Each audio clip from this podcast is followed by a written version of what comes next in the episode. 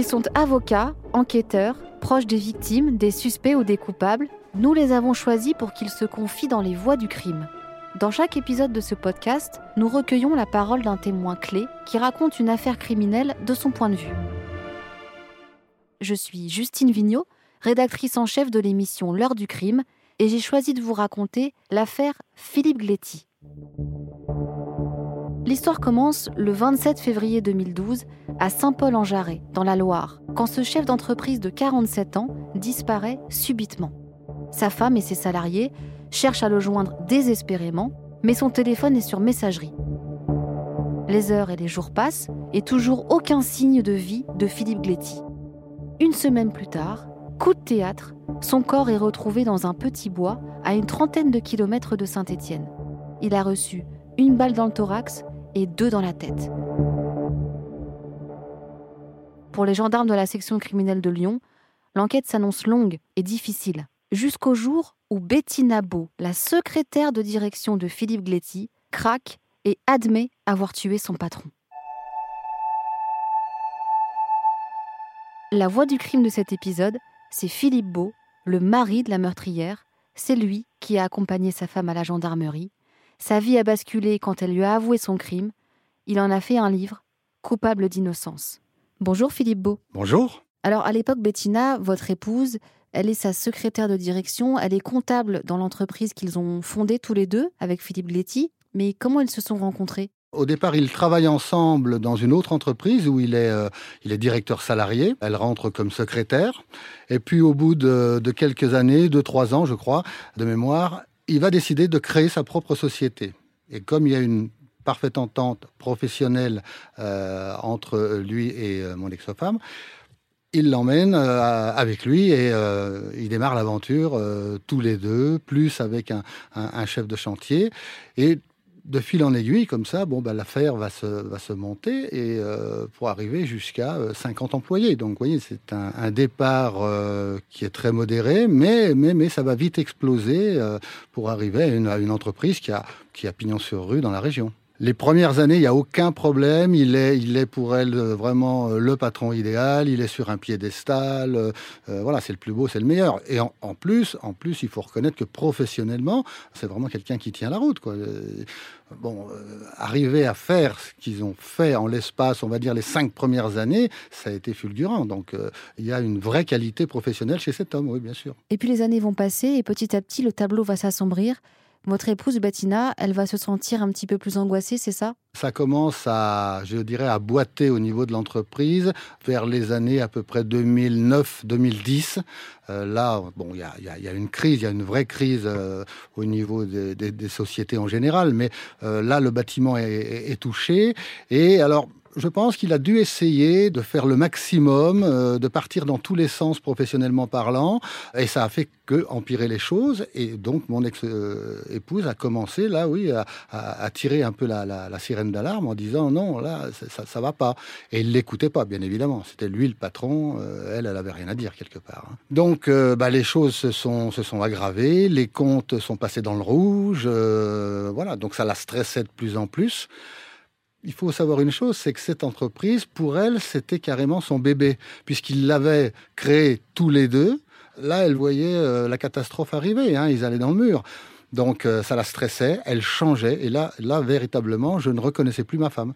Euh, sur les deux dernières années, euh, à partir de 2010, surtout 2011, c'était catastrophique. Elle était vraiment tel un robot. Elle se levait le matin pour aller bosser, elle rentrait le soir, elle s'endormait sur le canapé. Enfin voilà, il y avait plus de vie. Et, et, là, là, Philippe Gletti est devenu vraiment, passez-moi l'expression, l'homme à abattre. Quoi, quelque part, c'était ça. Le 27 février 2012, donc Philippe Gletti, l'homme à abattre, disparaît et c'est votre femme qui vous l'annonce. J'imagine que vous vous souvenez encore très bien de ce moment. Elle rentre le 27, euh, donc c'est un, lundi, elle rentre euh, comme tous les soirs avec euh, notre fille qu'elle a récupérée à, son stage entreprise à l'époque. Et elle me dit, elle me dit, je sais pas ce qui s'est passé. cet après-midi, comme tous les lundis depuis plusieurs mois, j'avais rendez-vous avec Philippe pour un point financier à 14 heures. Il n'est pas venu au rendez-vous. Je l'ai appelé sur son téléphone portable. Je suis tombé en messagerie. J'ai laissé un message. Il m'a jamais rappelé. Alors, voyant l'heure tourner, bon, je suis rentré. Mais elle me le dit sur le ton que j'emploie là maintenant. Vous voyez, qui est très calme, très naturel. Ce à quoi je réponds, bah, de toute façon, il avait certainement autre chose à faire. Euh, euh, tu le verras demain, euh, vous en discuterez, etc. Voilà, ça s'arrête là. Oui, ça vous inquiète pas plus que ça, vous la ah rassurez Non, non, non, non, pas du tout. Oui, oui, je, je, la rassure. Et puis, mais je suis même surpris donc qu'elle me fasse cette réflexion concernant ce rendez-vous raté, quoi. Voilà, c'est elle me tenait pas au courant de ses faits et gestes dans l'entreprise euh, à ce point-là en rentrant le soir. Ou alors il fallait vraiment qu'il y ait un truc extraordinaire. Bon, ça c'était un rendez-vous manqué. Bon. Et alors comment se passent les jours suivant la disparition de Philippe Letty est-ce qu'elle participe aux recherches? Est-ce que vous-même, vous participez aux recherches? Je pars à partir du... Sur le lendemain, je pars euh, en, Alsace livrer un client. Donc euh, déjà, je suis à distance. Hein. Elle, elle continue son activité professionnelle. Elle va, elle va à son travail. Euh, elle rassure. Ça, c'est important à souligner, mais c'est fou. Elle rassure les parents de son patron, parce qu'elle les connaît très bien. Hein. Elle les rassure en disant mais, mais si, va revenir, vous inquiétez pas. Elle fait pareil avec les enfants, les deux filles, elle les connaît parfaitement, donc elle fait pareil avec les enfants, elle fait pareil avec son épouse.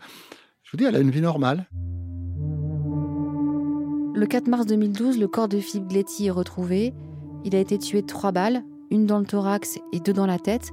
Racontez-moi le moment où vous apprenez sa mort.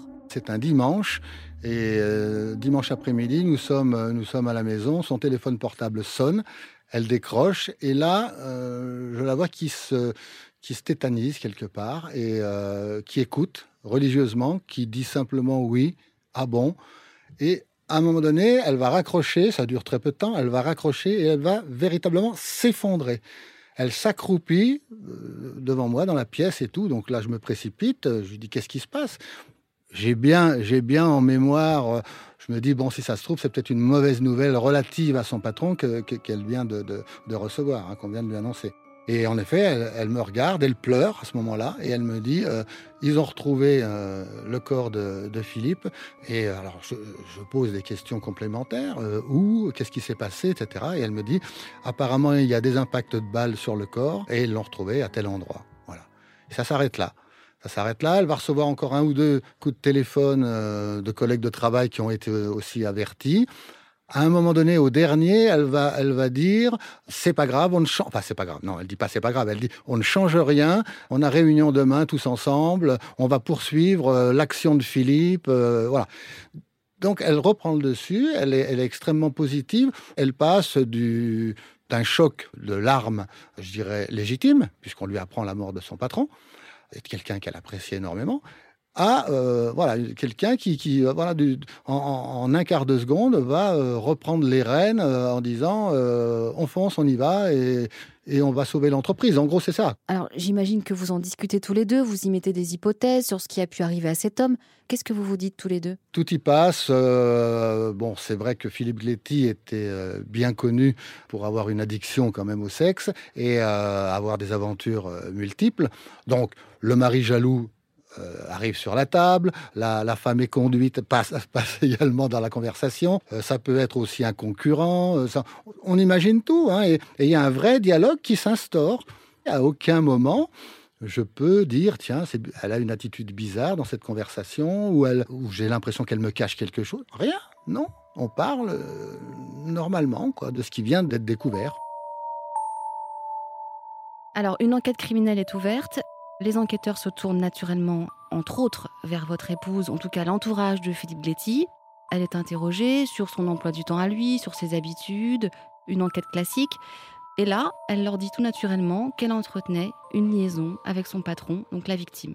Est-ce que vous le saviez?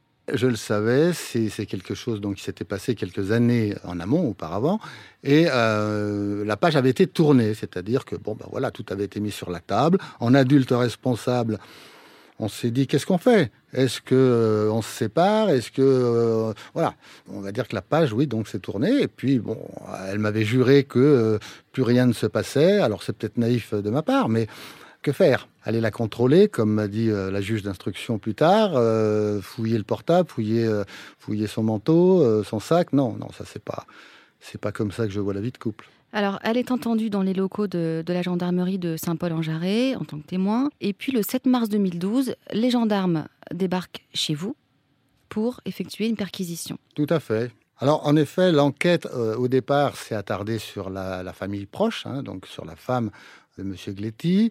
Ensuite, euh, ils sont écartés aux parents. Et puis, ils sont arrivés jusqu'à nous parce qu'en effet, comme vous le soulignez tout à l'heure, elle est, elle est sa plus proche collaboratrice. Donc, euh, Bettina est en audition comme témoin le matin du 7, donc à partir de 9h, et sur le coup de 10h, 10h, 10h30, euh, il l'emmène, alors là, je suis absolument pas prévenu, hein, euh, il l'emmène euh, à la maison. Donc je vois débarquer deux gendarmes en civil, plus mon épouse, je me demande ce qui arrive. Donc là, ils sont très rassurants tout de suite en disant, voilà, c'est l'enquête. Ils me sortent le papier, voilà, on va faire une perquisition. Est-ce que vous avez de l'argent liquide en grande quantité? Je réponds non. De la drogue, non. Des armes, je dis oui, oui, j'ai des armes. Je suis brocanteur, amateur d'armes, donc oui, j'ai des armes. D'accord. Et ils commencent commencent tout simplement leur, perquisition. Donc il y a saisie des ordinateurs, bien évidemment. Et puis on monte, euh, la maison est à, deux étages, on monte à l'étage, ils me demandent si les armes sont là, je présente les armes, et devant chaque arme, il y a un petit cavalier qui présente le calibre et la marque de l'arme. Donc un des gendarmes pose une question qui me surprend, il me dit, mais vous êtes sûr que cette arme-là, c'est bien un 8 mm alors, bon, je le regarde, j'ai dit, bah, écoutez, oui, oui, c'est mon arme, je connais un petit peu, donc oui, si je l'ai marqué, c'est que c'est un 8000. Vous êtes sûr? Ben oui. Alors là, sincèrement, je dis, il me prend pour un con, quoi, quelque part, hein, excusez-moi du mot, mais... Et puis ça continue, donc, ben, on va emmener vos armes, ben, emmener les armes. Donc, euh, je vois partir les armes, et mon épouse est à côté, hein, et... Euh, rien ne se passe de son côté, donc euh, elle regarde bêtement, elle, lève les yeux au ciel à un moment donné quand je la regarde, d'un air de dire bon, dommage, mais c'est comme ça. Et puis voilà. Et puis donc les gendarmes repartent en, me disant bah, vous allez passer ce soir euh, vers 18h euh, pour signer les papiers concernant cette, cette perquisition et cette, cette saisie. D'accord. Donc le soir, en effet, on m'appelle, venez, bon, je descends à Saint-Paul-en-Jarret. Arrivé à Saint-Paul, on me saisit ma voiture. Alors là, je suis un peu plus surpris. Alors on me rassure, hein. non, non, mais on a déjà saisi dix véhicules, dont celui de votre épouse. Euh, c'est l'histoire d'un ou deux jours, faire des contrôles d'empreintes, etc. Bon, ok. Alors je dis, oui, mais comment je vais remonter chez moi? Il y a 30 km. Euh, on peut vous remonter? Bon, je dis, laissez tomber. Euh, j'ai un ami qui habite dans le coin. Je vais lui demander qu'il me prête une auto. bon. Et puis j'attends. J'attends, j'attends, j'attends. je poirote, il n'y a pas d'autre mot, au moins deux heures, deux heures et demie. Et mon épouse sort de l'audition. Elle est en audition depuis le matin. Donc c'est extrêmement éprouvant. Là, je la vois arriver. Elle est, fatiguée, elle est marquée. Mais bon, sans plus, euh, j'étais en train de discuter quand elle arrive avec un gendarme, elle se mêle à la conversation, elle nous fait même une réflexion sur l'épouse de, Philippe Gletti, en disant euh, je l'ai croisée ce matin euh, à l'IML, à l'Institut médico-légal, je l'ai à peine reconnue, elle n'était pas maquillée, enfin bon voilà. Elle, elle parle de, l'enquête, elle parle euh, tout naturellement de ce qui s'est passé.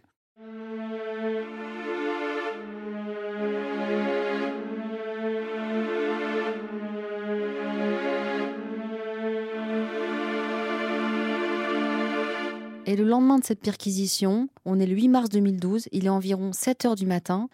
La journée commence pour tout le monde, votre fille, vous et votre épouse, et c'est là que tout bascule. On n'a plus qu'une voiture, donc prêtée par euh, un de mes amis, pour tout le monde, à savoir emmener ma fille à son stage, emmener mon épouse à, la société. Et moi, je suis convoqué pour 9h, 9h30 à la gendarmerie pour être auditionné à mon tour en tant que témoin.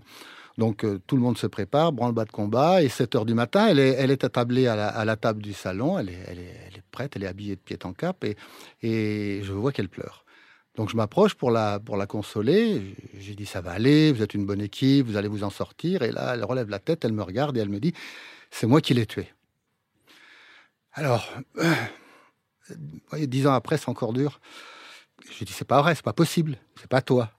Si, si, c'est moi qui l'ai tué. Mais j'ai dit mais tu l'as tué comment? Avec avec quoi? Avec une de tes armes. Alors là, c'est le monde s'écroule, évidemment. Euh, j'ai dit, mais laquelle? Elle me décrit l'arme et tout. Et là, tout de suite, me revient en mémoire la, la, conversation, enfin la réflexion du gendarme qui me demandait si c'était bien 8 mm. Parce qu'au niveau du calibre qui a tué donc euh, Philippe Gletti, rien n'avait transpiré au niveau de la, de la presse, rien n'était sorti. On parlait d'un petit calibre, c'est tout. Et là, je comprends tout de suite. Je dis, bon, bah, ça va, j'ai compris euh, pourquoi il m'a parlé du, du 8 mm. Donc je la questionne, je la questionne, euh, pourquoi tu as fait ça? Je pouvais plus le supporter. Je lui dis, mais on tue pas les gens parce qu'on peut plus les supporter. alors euh, là, il faut que j'agisse. Donc il y a comme une poussée d'adrénaline, vous voyez, qui me, tient debout. Sur cet entrefait, notre, notre fille arrive dans le salon. Maman, pourquoi tu pleures? Alors je, lui dis, écoute, maman, elle est fatiguée, les, les nerfs je vais finir de te préparer. On va t'emmener à ton stage de formation.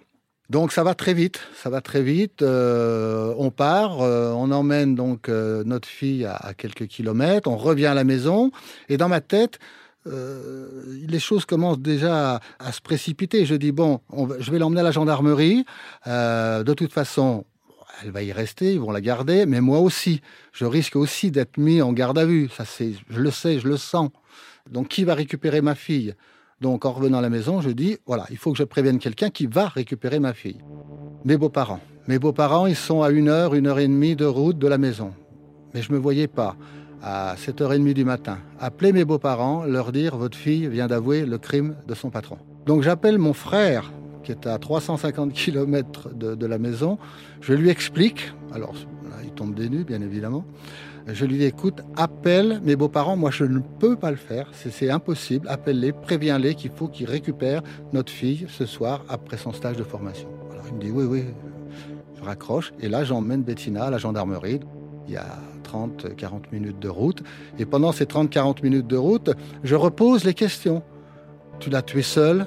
Il y avait quelqu'un, il y a un complice. Alors à chaque fois, elle répond rapidement et brutalement à mes questions. Quoi. Je veux dire, elle cherche pas une réponse. La réponse sort tout de suite. Donc je vois qu'elle dit la vérité. J'insiste. C'est pas possible. T'as pas fait ça. Si, c'est moi qui l'ai fait. Et à, à, chaque fois, c'est mécanique, mais c'est sincère.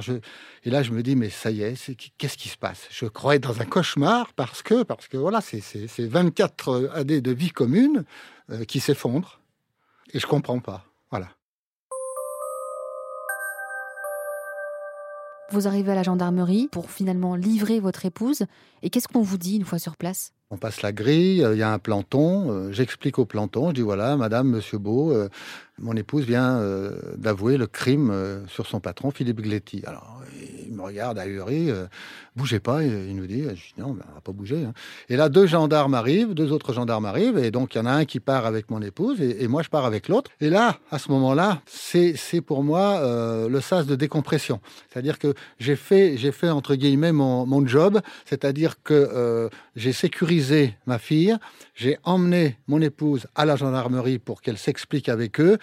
Donc là, je suis tranquille, je suis rassuré. Et là, à ce moment-là, je me lâche. C'est vraiment la, la, cocotte minute, voyez, qui, qui envoie toute sa, toute sa pression. Et je me mets à pleurer sur la, sur la chaise. Le gendarme, très, très conciliant, me dit Allez-y, euh, vous voulez un café Enfin bon, bref, très sympa. Par contre, où ça se complique, c'est quand les gendarmes, qui sont les enquêteurs de Lyon, qui sont sur l'affaire, débarquent. Alors là, c'est un autre langage. Je passe dans un autre bureau avec deux de, ces gendarmes. On me fait répéter ce que j'ai déjà dit au premier gendarme en arrivant. Je regarde euh, cet adjudant là qui m'interroge et, et, je vois dans ses yeux, je le vois, il me croit pas. Il me croit pas. Et à un moment donné, il me coupe. Il me dit mais attendez, qu'est-ce que vous nous racontez, monsieur? Vous pensez qu'on va croire que votre femme, cette petite femme qui est dans le bureau à côté, elle a pris un revolver, chargé votre revolver, monter ce plan machiavélique pour aller tuer son patron dans un sous-bois Alors là, je suis estomaqué. Je lui dis, mais c'est ce qu'elle m'a raconté, monsieur. C'est ce qu'elle m'a dit ce matin. Je lui dis, je n'invente rien, je ne fais que répéter. Parce que finalement, on vous soupçonne d'être le mari jaloux qui a pris la liaison de sa femme avec son patron, qui a pété un câble, euh, qui a pris son arme voilà. et qui l'a tué. Oui, en fait, c'est un peu ça le scénario oui, des enquêteurs. C'est le plan classique, hein, le mari jaloux tuant l'amant de sa femme. Donc, euh, heureusement, heureusement qu'elle est passée aux aveux, qu'elle n'est jamais revenue sur ses aveux, parce que on sait jamais, hein, on sait jamais. Donc, euh, puis après, après les preuves se sont accumulées, euh, on a vraiment euh, tous les éléments qui font que, bah, voilà, il y a une responsable, il n'y en a pas d'autre. Alors, vous êtes mis en garde à vue, Philippe. Oui. Vous êtes soupçonné. Oui. Alors au départ, je suis mis en garde à vue pour 24 heures parce que on me dit il y a un point qui qui va pas dans votre explication, c'est pas la même chose du côté de votre épouse et de votre côté. Alors je cherche, je dis mais quel point? On verra plus tard, mais étant donné qu'il y a ce problème, vous êtes placé en garde à vue pour 24 heures. Bon, très bien. L'après-midi de ces premières 24 heures, je suis en effet reçu par la juge, très aimablement.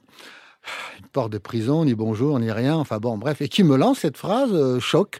Monsieur, je ne sais pas ce que vous avez raconté à votre femme hier soir, mais ce crime, il n'est pas féminin. Alors je réponds, écoutez madame, il n'est peut-être pas féminin, mais c'est pas moi non plus qui l'ai commis.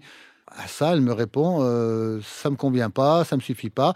Donc de toute façon, je reprolonge votre garde à vue jusqu'à 48 heures.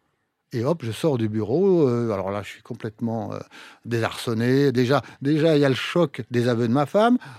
Derrière, on me soupçonne. C'est incompréhensible. Et là, je vois se profiler l'erreur judiciaire. Vous savez, on en parle quelquefois, comme ça, on voit ça des fois dans des films ou, même euh, dans le journal. Mais quand vous êtes confronté à ça, et, et vous êtes impuissant. On me dit, qu'est-ce que vous avez fait le matin du 27 février, il y a dix jours en arrière J'ai dit, j'en sais rien. J'ai pas un travail qui est vraiment euh, calibré euh, avec des horaires de bureau. Je ne sais pas.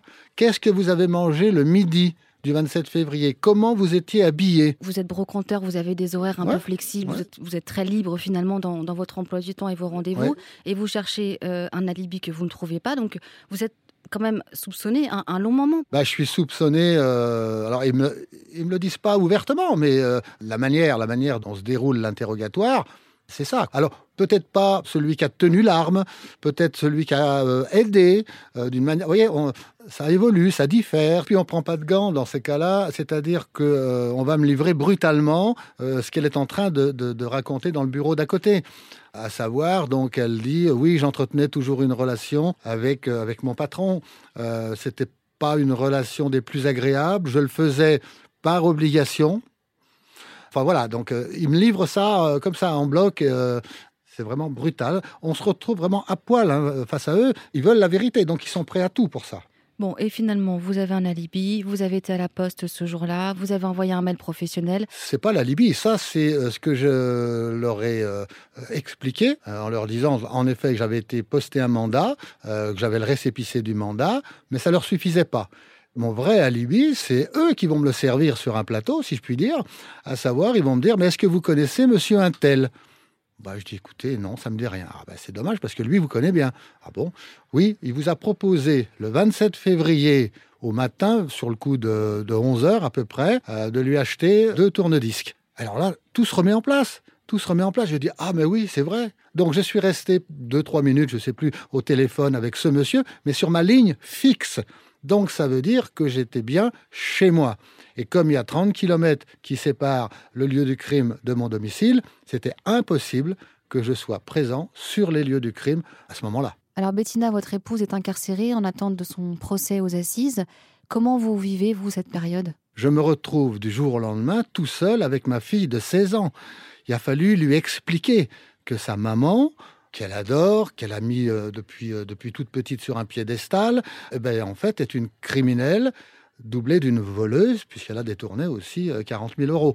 Pour une ado de 16 ans, il faut aussi le comprendre, ça. Et ça va pendant, pendant plusieurs semaines, voire même mois, être compliqué pour l'emmener à l'école. On est poursuivi entre guillemets par les journalistes qui font leur métier, je peux le comprendre aussi. Mais euh, quand vous avez une ado qui voit arriver ces gens, euh, qui, qui posent des questions sans... Bon, c'est dur, même pour moi c'était difficile. Euh, elle faisait des cauchemars, elle se réveillait en pleine nuit, elle, elle réclamait sa mère. Enfin, ça, c'est aussi quelque chose d'extrêmement de, lourd à porter. Et encore aujourd'hui, si je peux pas être dans le pardon vis à -vis de Bettina, c'est aussi par rapport à ça. Vous communiquez avec Bettina à ce moment-là? Est-ce qu'elle vous donne des détails sur son geste, sur la façon dont elle a programmé cet assassinat? Elle va m'informer que euh, en rentrant du week-end, donc euh, le dimanche soir, donc la veille de, cet assassinat, c'est elle qui conduit. Euh, on revient de chez mes parents. Pendant les trois heures de route, elle m'a dit j'ai pensé à ce que j'allais faire le lendemain. Donc voilà, ce sont des réponses qui font un peu froid dans le dos quoi, quand c'est quand c'est énoncé comme ça. J'ai eu l'impression, et euh, elle me l'a confirmé plus tard euh, quand euh, je l'ai eu au téléphone en préventive, quand elle était en préventive, elle, elle m'a dit j'avais un problème, j'ai réglé mon problème. J'invente pas les mots, ce sont ces mots. Alors le procès s'ouvre le 21 mai 2014. Vous n'êtes pas présent au premier jour, mais au deuxième jour, vous êtes appelé à la barre. Qu'est-ce que vous racontez? Je vais m'expliquer pendant deux heures pendant deux heures, euh, je vais raconter notre vie, de notre rencontre jusqu'au moment euh, du crime. Euh, le président m'avait donné le choix, est-ce que vous voulez répondre à nos questions ou vous exprimer librement? Donc j'ai pris cette, deuxième option. Par la suite, donc, il y a quelques questions de, des avocats des parties civiles qui vont m'être posées. Il y a une question que je redoutais concernant les armes qui va m'être posée par l'avocat général mais qui va minimiser en disant bon, ces armes n'étaient pas déclarées, vous auriez dû, mais ce sont des armes anciennes. Bon, on n'est pas dans, les Kalachnikov ou autres. Il y avait un peu de munitions quand même avec. Euh, donc voilà. Euh, mais ça, se passe bien. Ça se passe bien. Où ça va mal se passer, c'est avec l'avocat de la défense. Parce que, évidemment, depuis déjà pas mal de semaines, je suis euh, pas là pour l'aider. Il s'en est rendu compte parce qu'au départ, il m'appelait souvent. Il me demandait, euh, il me demandait un peu d'aide, quoi, pour essayer de trouver des éléments positifs à, apporter au moment du procès, parce que tout est contre elle. Il n'y a aucune circonstance atténuante. Faut pas l'oublier. Donc, euh, quand il voit ça, bon, bah, euh, il décide d'être un petit peu virulent. Euh, je réponds naturellement et ça s'arrête là. Alors, à la fin, je vais quand même porter un, coup d'estocade et ça, je veux, je veux en parler parce que ça a été mal interprété à la fois à l'époque dans les journaux ou, même, même dans certaines émissions. À un moment donné, ça fait deux heures que je suis à la barre. Il hein, faut aussi se remettre les choses en, en mémoire. Mon ex-femme est sur ma droite dans un box encadrée de gendarmes, et à aucun moment pendant les deux heures, elle n'a levé la tête et elle ne m'a regardé. À aucun moment pendant deux heures. C'est très pesant pour moi, c'est pénible. J'ai essayé à plusieurs reprises dans ce que je formulais de la piquer un petit peu, vous voyez, pour qu'elle réagisse, qu'elle lève la tête et puis qu'elle donne une réponse, ou au moins qu'elle me regarde. Jamais. À aucun moment. Donc à la fin, je craque et je balance un élément qui ne fait pas partie du dossier. J'en parle dans mon livre, entre l'instant où Philippe Gletti est retrouvé et l'instant où elle va avouer, il va se passer donc 3-4 euh, jours à peu près. Et là, elle me dit un soir, mes parents ont de l'argent, mon frère a de l'argent, je pourrais leur demander qu'ils m'en prêtent pour mettre cet argent dans la société et puis justement euh, aider à redémarrer sainement la société. Alors, comme je ne sais pas encore à ce moment-là quel est, l'auteur de, ce crime, je trouve ça euh, extrêmement positif. Je dis, bah oui, c'est une, en effet, c'est une bonne idée. Pour sauver l'entreprise, euh, euh, c'est génial. Mais après, avec le recul, quand je sais que c'est elle l'auteur du crime, je me dis, mais peut-être qu'elle l'a tué aussi pour pouvoir diriger l'entreprise. Alors Bettina, elle, elle explique qu'elle a tué son patron, Philippe Gletti, parce qu'elle ne supportait plus la pression qu'il exerçait sur elle. Elle s'est plainte de harcèlement, de difficultés professionnelles. Mais pour vous, c'est faux tout ça? Mais il ne faut pas oublier une chose, la société est en difficulté financière. C'est un patron. Il a des exigences vis-à-vis de ses employés et peut-être encore plus vis-à-vis -vis de sa comptable qui a un regard direct sur les rentrées et les sorties d'argent c'est la seule, sur les 50 employés, c'est la seule à s'être plaint de cette attitude de Philippe Gletti. Tous les autres diront, ceux qui passeront à la barre comme témoins, c'était un patron formidable, il venait nous saluer tous les matins, il nous saluait à son départ, etc. etc.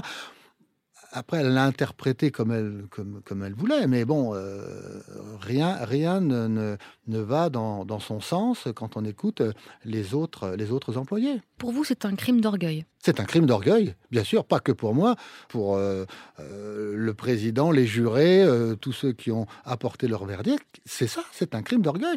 Parce qu'il ne faut pas oublier une chose, c'est que Philippe Gletti lui refuse le poste de numéro 2 dans l'entreprise et il va nommer quelqu'un d'autre à sa place. Et ça, euh, ça arrive fin 2011. Donc, euh, c'est, la boucle est bouclée, hein, c'est-à-dire qu'elle ne peut plus supporter de voir que quelqu'un a pris sa place, en quelque sorte, et que pour elle, c'est fini. Elle va rester petite secrétaire comptable de l'entreprise jusqu'à la, la fin.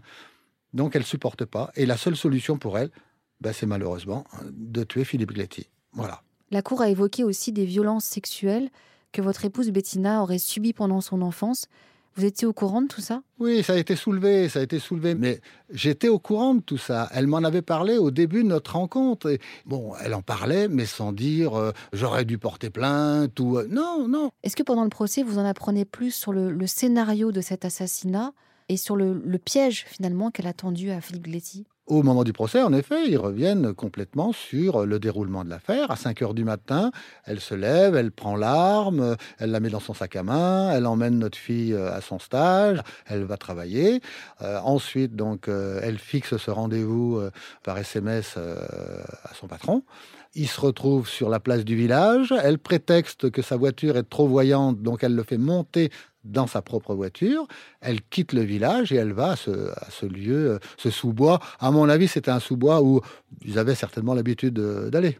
Donc euh, il sort de la voiture, il marche devant elle, elle, prétexte de poser son sac dans le, coffre, et là elle prend l'arme et elle tire. Elle tire une première balle dans le dos, et il se retourne, et là c'est terrible parce qu'il doit la voir. Il n'est pas mort, il la voit. Il voit qui, qui est en train de lui tirer dessus. Donc elle continue, elle vide le barillet, enfin pas complètement, puisque entre-temps il est tombé, il tombe dans le, dans le ravin, en contrebas donc, et elle va descendre, elle va descendre euh, dans le ravin, et elle va lui mettre une dernière balle pour l'achever. Elle va fouiller son corps, elle va prendre le téléphone portable, elle va prendre euh, un peu d'argent, euh, ses papiers, je crois aussi. Elle remonte et elle enlève les douilles qui sont dans le, dans le barillet du revolver, elle va jeter les douilles sur le, sur le chemin et elle repart. Elle repart et elle rentre à, à, son entreprise, donc il doit être aux alentours de midi à peu près, euh, euh, et elle va déjeuner tranquillement avec ses collègues de travail. Aujourd'hui, dix ans après, est-ce que vous avez plus d'explications sur ce qui a pu la pousser à commettre ce crime? Non, non, on a eu, on a eu euh, quelques coups de téléphone hein, euh, au tout début quand elle était en préventive. C'était compliqué, j'avais beaucoup de mal à parler. Je suis assez émotif, donc euh, d'entendre sa voix, puis de l'entendre me raconter calmement ce qu'elle avait fait, pourquoi, ça me, ça me troublait énormément. Et puis on a échangé aussi par courrier, et, c'est dans, l'un des courriers euh, où elle me dit, euh, elle me dit, euh, de toute façon, je t'expliquerai, je prendrai le temps, mais je t'expliquerai vraiment pourquoi j'ai fait ça, ce qui s'est passé, tu le sauras. Ça fait dix ans, j'attends. Alors Bettina a été condamnée à 18 ans de prison. Elle est sortie en juillet 2021 en libération conditionnelle. Est-ce qu'elle a cherché à entrer en contact avec vous? Non, parce qu'elle sait que c'est pas la peine. Hein. Euh, notre fille est en contact hein, euh, avec elle depuis son incarcération. Hein. elle est allée la voir en prison, etc. etc. Euh, d'ailleurs, c'était très compliqué pour notre fille. Hein. Mais donc, le message, il est passé par l'intermédiaire de, notre fille. Elle sait très bien que je ne peux pas pardonner. De toute façon, elle n'a pas intérêt vis-à-vis de la justice. Elle est, elle est, elle est sortie avec un bracelet. Donc, je ne vais pas dire qu'elle est interdite de séjour dans la Loire, mais je crois que non, non, elle ne cherchera pas. Puis c'est très bien comme ça. C'est très bien. La page est tournée la page est tournée, le livre n'est pas fermé. Et voilà, je suis passé à autre chose, mais, mais euh, j'oublie pas. Est-ce que vous l'aimez toujours? Alors j'aime toujours la, petite euh, Bettina que j'ai connue avant, celle d'avant la société. Enfin, au moins euh, avant, avant les cinq dernières années de la société, parce qu'elle a, énormément changé sur la fin. Euh, on en a parlé tout à l'heure.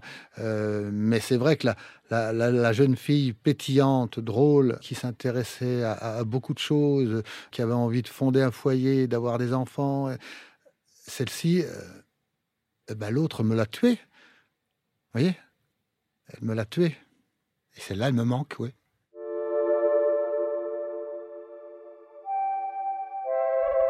Vous avez sorti un livre qui s'appelle Coupable d'innocence aux éditions des Presses du Midi.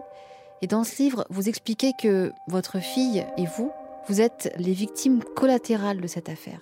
Qu'est-ce que vous voulez dire par là? Le livre que j'ai écrit, Coupable d'innocence, c'est pas pour raconter euh, bêtement, simplement euh, cette histoire dramatique, euh, mais c'est en effet, vous avez raison, pour dire que nous, les proches de criminels, on est des victimes à part entière, des victimes collatérales, mais des victimes à part entière non reconnues. On est démontré du doigt. On est démontré du doigt. Ma fille s'est fait traiter de fille de criminel à l'école, sur les réseaux sociaux. Euh, moi, on m'a tourné le dos. Bon, c'est pas grave, j'ai les, épaules euh, assez solides pour, pour assumer ça, mais c'est pour ma fille, ça a été terrible. Quoi, je veux dire, et c'est pour ça que je veux en parler, que ce soit derrière un micro ou que ce soit dans mon livre, parce que c'est important de le souligner. On n'a rien demandé, nous. Je, dis tout le temps, c'est ce que j'écris dans le livre, nous, on a pris perpète. On a pris perpète. C'est-à-dire que ce genre de choses, euh, vous l'oublierez jamais. C'est pas possible. Et comment vous allez aujourd'hui? Je vais mieux. Je vais mieux parce que le temps passe, parce que parce que voilà, euh, j'ai pas de rancune, j'ai pas j'ai pas de haine vis-à-vis de cette femme. J'ai simplement de la mémoire. J'ai la mémoire de ce qu'elle a fait et euh, je suis dans l'incapacité euh, de pardonner uniquement par rapport à notre fille. Pourquoi elle n'a pas pensé à notre fille en disant mais je vais la marquer à vie par cet acte? Si je vais au bout de mon acte, je vais la marquer à vie, à aucun moment. Et justement, votre fille, comment est-ce qu'elle a vécu cette période? Tout d'abord, ça a été ma priorité. Euh, essayer de l'aider au maximum. Donc c'est ce que j'ai fait pendant deux ans, qu'elle est restée encore ensuite euh, à la maison.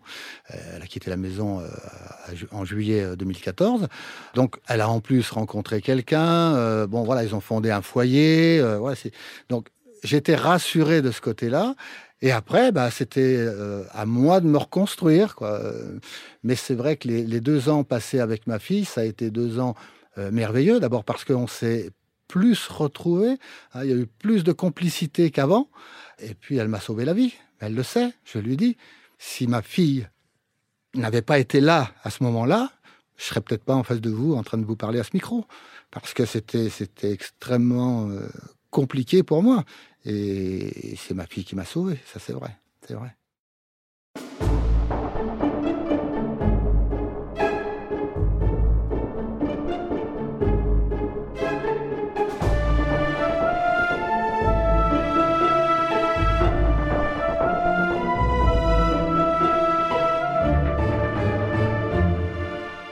Vous venez d'écouter l'épisode des Voix du crime consacré à l'assassinat de Philippe Gletti, vous pouvez retrouver cet épisode et les précédents sur l'application RTL, RTL.fr et toutes nos plateformes partenaires. N'hésitez pas à nous dire ce que vous en avez pensé en laissant une note ou un commentaire.